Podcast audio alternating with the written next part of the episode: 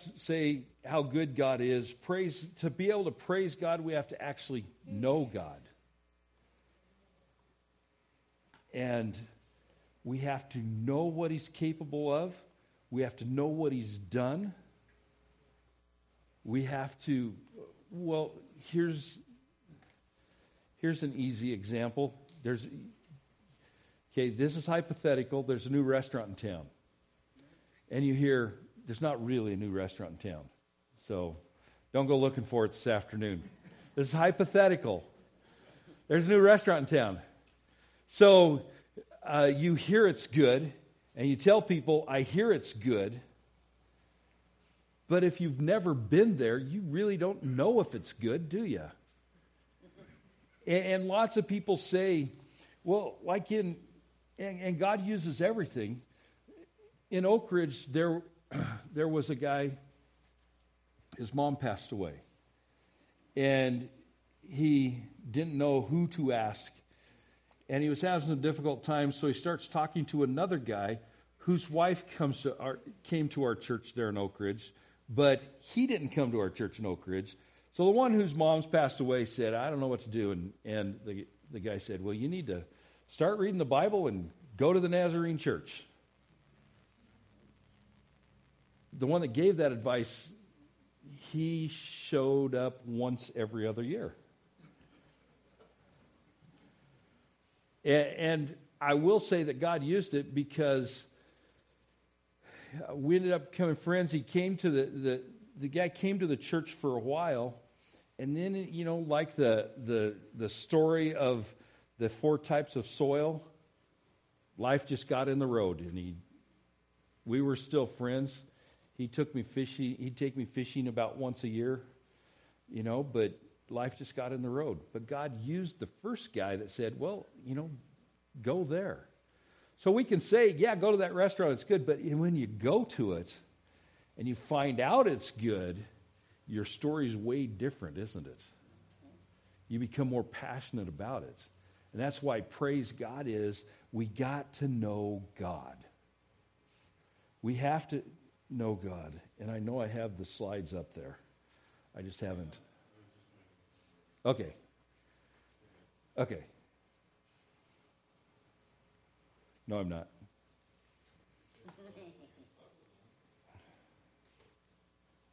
So is my.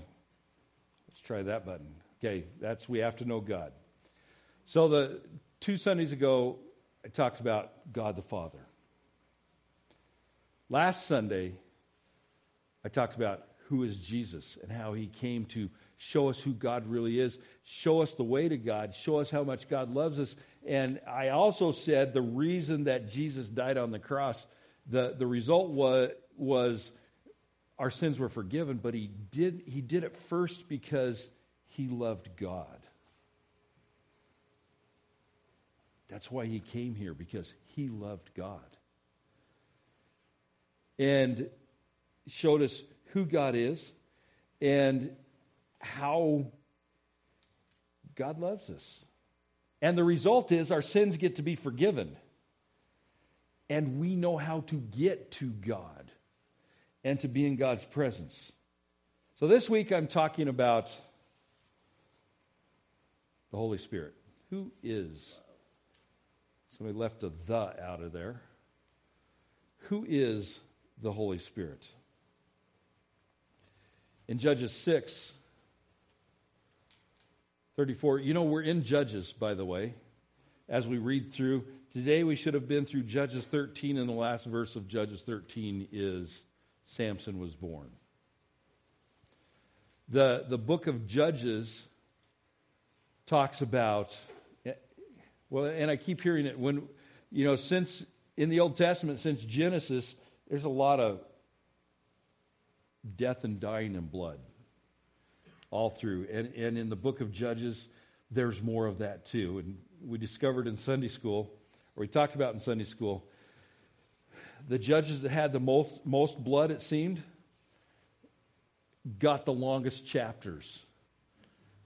Because there, there's a couple of them in chapter 10. It, we, Greg was quick to point out that there was a man named Dodo in the Bible. uh, but, but that judge, who was a descendant of Dodo, had three verses. And the one after him only had two or three verses. And his highlight was he had 30 sons who rode 30 donkeys in charge of 30 cities. They didn't have any blood on their hands. But then you, you get to the next one, and there's just blood all over the place. And went for, you know. There's a lot of it in Judges. But at the start of Judges, it says they would turn their back on God and follow Baal, and, and God would turn them over to whatever they were doing, and they would become, you know, even um, controlled by these other tribes, and they would turn to God, and He would send a judge and save them. As soon as the nation turned to God, He would send a judge and save them. And in right here in Judges chapter 6, which is Gideon, where it says, The Spirit of the Lord came on Gideon, and he blew his trumpet, summoning the, I never say it right, Abiezrites to follow him. It says, The Spirit of the Lord came upon him. Starting tomorrow, when we read about Samson's life, now that he's been born, we hear the same thing. The Spirit of the Lord came upon him. And he killed a thousand men with the jawbone of a donkey. And he collapsed the temple. And he, you know, the story went on and on about it. Say, the Spirit of the Lord came upon him. He killed a lion with his bare hands. The Spirit of the Lord came upon him and he killed 300 men. The Spirit of the Lord came upon him, it says. And the same Spirit of the Lord that's right here that came upon Gideon. Do you remember the story of Gideon that we just read? He said he was the lowest uh, uh, of the lowest of the lowest of his tribe. And he was so scared that he was thrashing his grain in a wine press where they couldn't be seen. And the Spirit of the Lord came upon him. I want to talk today about the Spirit of the Lord. And it is. And if you remember, it was just a couple months ago that I talked about the Holy Spirit. But I'm going to talk about the Holy Spirit again today. And I want to start with you know, the Nazarene church has a statement on the Holy Spirit.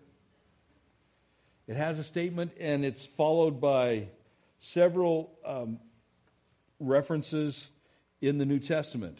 But it says, We believe in the Holy Spirit, the third person of the triune Godhead, that he is ever present and efficiently active, uh, active in and with the church of Christ, convincing the world of sin, regenerating those who repent and believe, sanctifying believers, and guiding into all truth as it is in Jesus. It's a lot, isn't it? That's a whole lot that the Holy Spirit's doing. So we're going to talk about the Holy Spirit today. And what he does. We got that part. Here's the first thing that the Holy Spirit does. Shows us God. Have you ever seen those paintings that look real impressive you know, it, it's like a winter landscape with birch trees all around and rocks behind it. And, and then there's something that comes up that says, you know, find the elk. And you start looking through there, and you can see all through the, the picture is, may, is painted with elk. The, the tree branches turn into elk, the rocks turn into elk, everything. You find elk all over the place. But sometimes you just can't see it. You know there's supposed to be elk there, you just can't see it. And it takes somebody to come along and say, well, here's one right here, and here's one over here, and, just to go through. And pretty soon your eye gets trained on seeing those elk. It can be anything. I've seen one where it was Indians and horses and it just goes on and on. And then there's, you know, you, you get out in the woods and you think you see something, but you're not sure you see something, and somebody says, Well, look over there. And they see, you know, start counting the deer, and you have no idea. And they start describing where it's at, and you're looking the wrong direction. And pretty soon you end up seeing it. It takes times, at times, somebody to show us who and where and what it is. And that's what the Holy Spirit does. He shows us God. Look at this scripture. This is John 15. You have in your bulletin, you know, a spot that you can take notes, by the way. It's right there. It's not because I have such great things to say, it's because my job is to help you get closer to God. Your job is to get closer to God. And if you take notes, okay, this this yesterday I got to go to um, the Beaver game, and a, a, a, friend of ours went with us, Bud Pugh, and Bud Bud starts. He's he's saying you've got to preach tomorrow, and I'm going yeah, and and, and Bud goes, well, I heard a story about a a, guy that stood up in front of a pastor that stood up in front of his congregation and said, "This week's been a tough week. Sister Jane passed away, and I have been with the family, and I've had all these other things to do." And my sermon's not really as good as it should be, so we're just going to have to depend on the Holy Spirit. And next week I'll do better. Um, we're think about it. Uh, we're we're not I'm going to do good if I can keep my computer on. But the, the Holy Spirit shows us things. And so your responsibility is to take the notes and let the Holy Spirit talk to you and, and work in your life too. It's not just an exercise for me to do. That's why you take notes. John 15, verse 26. And I know it's right there on the screen, but let me read it to you right out of the Bible, which isn't always, I sometimes have different translations, but it's right there on the screen. John 15, verse 26, this is Jesus talking. And he says this When the Comforter comes, whom I will send to you from the Father, the Spirit of truth who goes out from the Father, He will testify about me. He will testify about me. He's going to tell them about God. He's going to tell them about Jesus. He's going to tell them and tell us who God is. He's going to convict us. He's going to forgive us. He's going to sanctify us. He's going to lead us into God's presence. That's what he's here for. And so the first thing is he's going to show us God. The second one is the Holy Spirit guides us and empowers us. When we lived in, well, when our girls were little, I was their coach in all the sports that they did. Just because I was a parent and they needed parents to coach, and so I would coach. When Elise was was she eight when we started her in softball, Lynn? And I became her coach. And it's really fun watching eight year old girls playing softball. But one of the girls one day thought, well, we need sunflowers, sunflower seeds. So she brought sunflower seeds. So you see, and you know, all of the girls had them and had them in their pockets. So you see them out there on the field with their mid off, reaching in their pocket to get one sunflower seed, and they're doing this, trying to, you know, with their fingers, trying to get it going. Then the ball would go by them, and they didn't wouldn't know what was going on. So one practice, I got made fun of for this, but one practice, I told them, "You're going to learn how to eat sunflower seeds, and if you can't do it this way, you can't have them on the field." And, and so I taught them how to take a few sunflower seeds, put them in their cheek, which is what you're supposed to do, how to crack it with their teeth, just, you know, move it over with your tongue, crack it with your teeth, spit the shell out without using your hands, and chew the seed part up and swallow. We took like half an hour learning how to do that. And they all went home and told their parents, I know how to eat sunflower seeds. And at the next game, the parents were chuckling about it, and those girls were out there. They were concentrating on softball because they knew how to eat sunflower seeds. I had to guide them through it, but man, did they, they were just so proud of themselves. The Holy Spirit has to do that to us too. He has to guide us and empower us. Maybe not to eat sunflower seeds, but He's got to guide us through life, all the stuff that's thrown in front of us. And we go back to Judges 6:34, the spirit of the Lord came on Gideon and he blew the trumpet. The spirit of the Lord came upon Gideon and he blew the trumpet. And then John 16:13 which says, But when he, the Spirit of truth, comes, he will guide you into all truth. He will not speak on his own, he will speak only what he hears, and he will tell you what is yet to come. He'll guide you, he'll empower you. And he will speak only what he hears. Jesus said the same thing. I only say what the Father has told me to say. I only say what I hear. I'm not speaking about myself.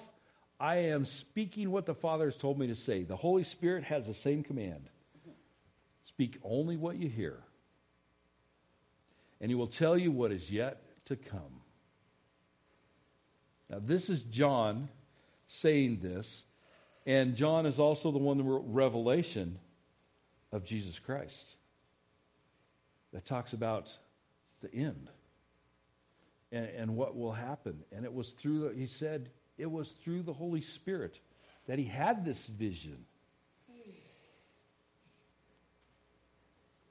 And sometimes the telling us what is yet to come is what life will be like when we pass away and are in the presence of God. Because like it or not, we're all going to pass away eventually.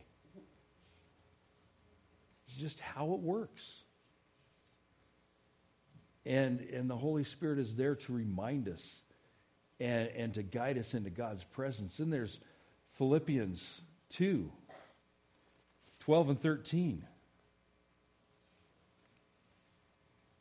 I really like the book of Philippians. I really like Philippians 2 where it talks about Jesus Christ. And in Philippians 2 12 and 13, it says, Therefore, my dear friends, as you have always obeyed, not only in my presence, but now much more in my absence, continue to work out your salvation with fear and trembling. For it is God who works in you to will and to act in order to fulfill his good purpose. It's the Holy Spirit works in you. It says to work out your salvation with fear and trembling. That means we've got to be checking with God is this correct?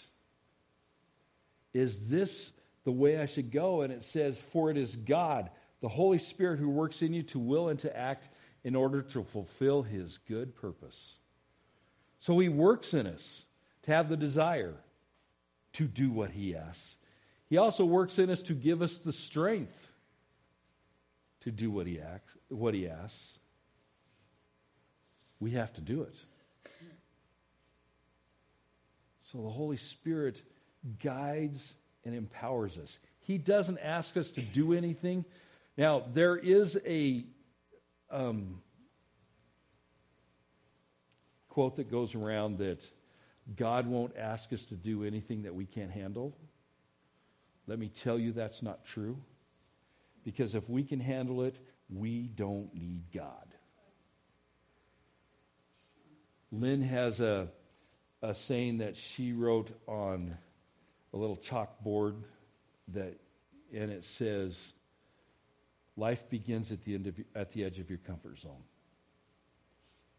It's where God is. If we're in our comfort zone, we can handle it.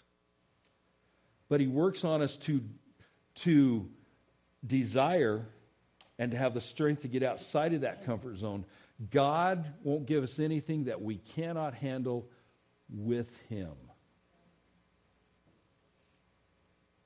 We had we have a, a friend whose daughter died of cancer when she was 18. And while she was going through cancer, he would come to me and say, I keep saying to God, this is enough. I can't handle anymore.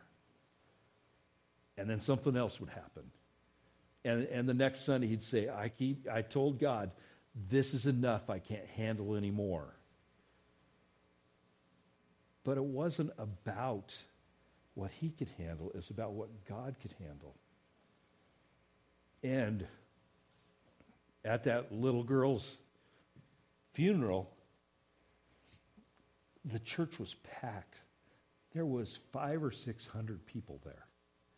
She got interviewed on the radio because she got to be a torch bearer for the Olympics when it went through Salem. She got interviewed on the ra- radio. She talked about Jesus. And lives were changed. She passed away a month before her birthday, a month before graduating from high school. He gives us the strength. He works in us to desire. And, and that husband and wife, the, the parents of this girl, held on to each other and held on to God it's still tough. 15 years later, it's still tough. Maybe 16 years later. But they're still holding on to God. And the Holy Spirit works in us to desire to do His will and gives us the strength to do His will. They could have bailed, they didn't. And the Holy Spirit works in us that way for that to, for that to happen in our lives. So when it gets tough, it's like that, that warped scene when you get to the end of your rope, tie a knot in it and hold on. That's what you got to do. Just hold on because God knows what you're going through and He knows what He wants to do, and he get, the Holy Spirit works in you to hold on and to keep letting Him work in your life. So here's the question What happens when the Holy Spirit works in our lives? And I have Galatians 5 22 and 23. And most of us can quote that by heart. Or we can get close. But the fruit of the Spirit is love, joy, peace, patience, kindness, goodness, faithfulness, gentleness, and self control. The law is not against such things. And when he talks about the law is not against such things, he's talking about the law that God gave the Israelites in the Old Testament. That law is not against such things, which is joy, love, joy, peace, patience, kindness, goodness, faithfulness, gentleness, and self control. Now, let's look at this again. It says, but the fruit of the Spirit is. A lot of time we say the fruits of the Spirit are love, joy, peace, patience, kindness, goodness, faithfulness, gentleness, and self control. But it's the fruit of the Spirit is. So when the Holy Spirit works in your life, you don't just get one of them, you get all of them. And this is an indication if the Holy Spirit's working in your life. It's not given to us so that we can look at somebody and say, well, they say they're a Christian, but they don't have love. And patience is definitely not theirs. And obviously, self control they don't have. It's not given to us so that we can look at other people and, and see if they're right. The fruit of the Spirit, this list is given to us so we can look at ourselves and see if we're right. We're way back in Matthew 7. Jesus said, um, Why do you worry about the speck in your neighbor's eye when you got a tree stuck in your eye? Get the tree out of your own eye, and then maybe you can help them with the speck in their eye. Or in John, I don't know where I, I, I didn't put it up there. At the end of John, the last chapter of John, let me turn back to it. I'm sorry I didn't get it up there. Let me give it to you. You can just write it down as it is. It's John 21, verse, um, yeah, verse 21 and 22. Let me set this up for you. It's after Jesus had been killed, after he'd risen again, the disciples went fishing. Jesus from the shore starts hollering at them and asking how it's gone. Well, we haven't got any. He says, Well, you know, put your net on the other side. And then he calls them in for breakfast. He already had fish cooking for them. And, and he says to Peter, Do you love me? Three times he said that. And three times Peter said, You know I do. And he said, Well, feed my sheep. So then we get to verse 21. And I guess I can start with verse 20. Peter turned and saw the disciple whom Jesus loved was following them. This was the one who had leaned back against Jesus at the supper and had said, Lord, who is going to betray you? He's also known as John. John always referred to himself as the one who Jesus loved. And verse 21 when Jesus saw him, he asked, Lord, what about him? Jesus answered, If I want him to remain alive until I return, what is that to you? You must follow me. And what he's saying is, they're none of your business. The relationship with me, you and me, is what's important to you. And out of that relationship between you and me, feed my sheep. But don't worry about that guy over there. So, our job with this scripture is not to, uh, uh, of Galatians 5, is not to judge other people and say, well, they don't have the Holy Spirit.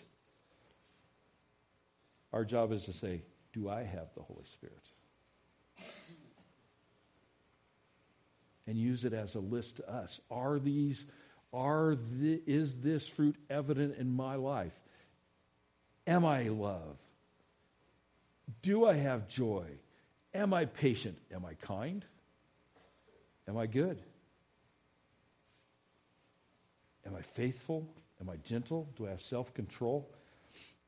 And so then I have to say, you cannot do these things. The only way that you can get these things is if you say, God, please fill me with your Holy Spirit. And you have to humbly give yourself to Him and let the Holy Spirit work in you. And when the Holy Spirit works in you and plows up your heart and your mind and gets rid of everything and becomes Lord of everything, this is what grows love, joy, peace, patience, kindness, goodness, faithfulness, gentleness, and self control. That's the Holy Spirit. He's not here just to show us who God is, which is what he's here for. He's not here just to convict us, which is what he's here for. He's here to produce a fruit that the world can see. That's what he's here for. Because remember, praise God, know God, it's about God. And when the Holy Spirit works in our lives and the fruit starts growing and people start seeing, and they say, wow, there's, what do you have? I want that. You're, you're different. Then you can tell them, have Jesus. And he changed my life. You knew me before, but once I got Jesus, he changed my life. That's what the Holy Spirit does. And when we know God the Father, God the Son, and God the Holy Spirit, we can praise God. We can praise God for who He is. And we can show our praise for God by let Him be in charge, by humbly submitting. Okay, God, I tried to straighten you out, but your way is right. I'm sorry. And allow Him to work in our lives so that we become a reflection of God to the world around us, which is the A, which is approach others for God. And remember, R is to reveal God to each other. That's worship. So we can worship, and as we worship God, it's revealed to each of us. And we can lift each other up and worship God more.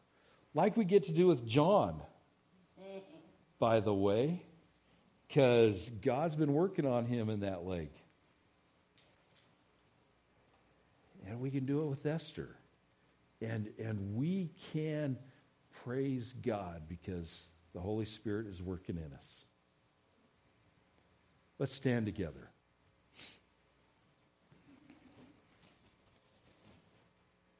And I have a question for you.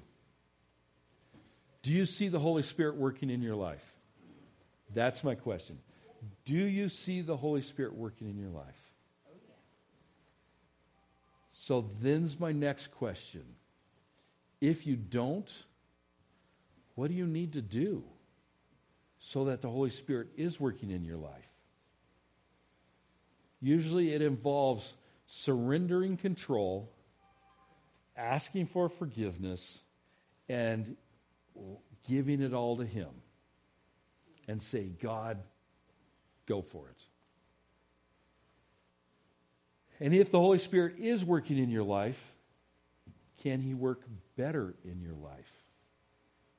And what do you need to do to let Him work better in your life? Because the truth is, when, when our sins are forgiven, we're perfected in the forgiveness of our sins and in the presence of God. But sometimes we're like onions, and you got to peel the layers off. And so we give all that we know to God, and then He says, Great. Then He says, Okay, now let's work on this one. And He peels it off some more until He gets down to our core. That's the Holy Spirit. So as we pray today, I'll pray, but you pray and ask the Holy Spirit to start working more in your life than He is. If you have to submit, do that. If you just have to say, God, work some more, do that. Because as the Holy Spirit draws us closer to God, He also draws us closer to each other. And we can praise God more in the good, the bad, and the ugly. So let's pray. Lord, thank you for the Holy Spirit. Thank you for God the Father and God the Son and your willingness to love us. And thank you that your desire is that we have a relationship with you and that it's not about us, but it's all about you. And Lord, help us to know you for who you are. And I ask that you will fill us with your Holy Spirit. That you will peel away all the layers till we are down to our core. And Lord, help us to humbly submit to you and to humbly give you control of our lives and to hold on to you tightly. Lord, that, that scripture in Philippians where you work in us to desire, increase our desire. And you give us the strength increase our strength because you know better than us how bad it is sometimes around us and how much struggle we go through. But help us to not just desire and have the strength, Lord, help us to take the step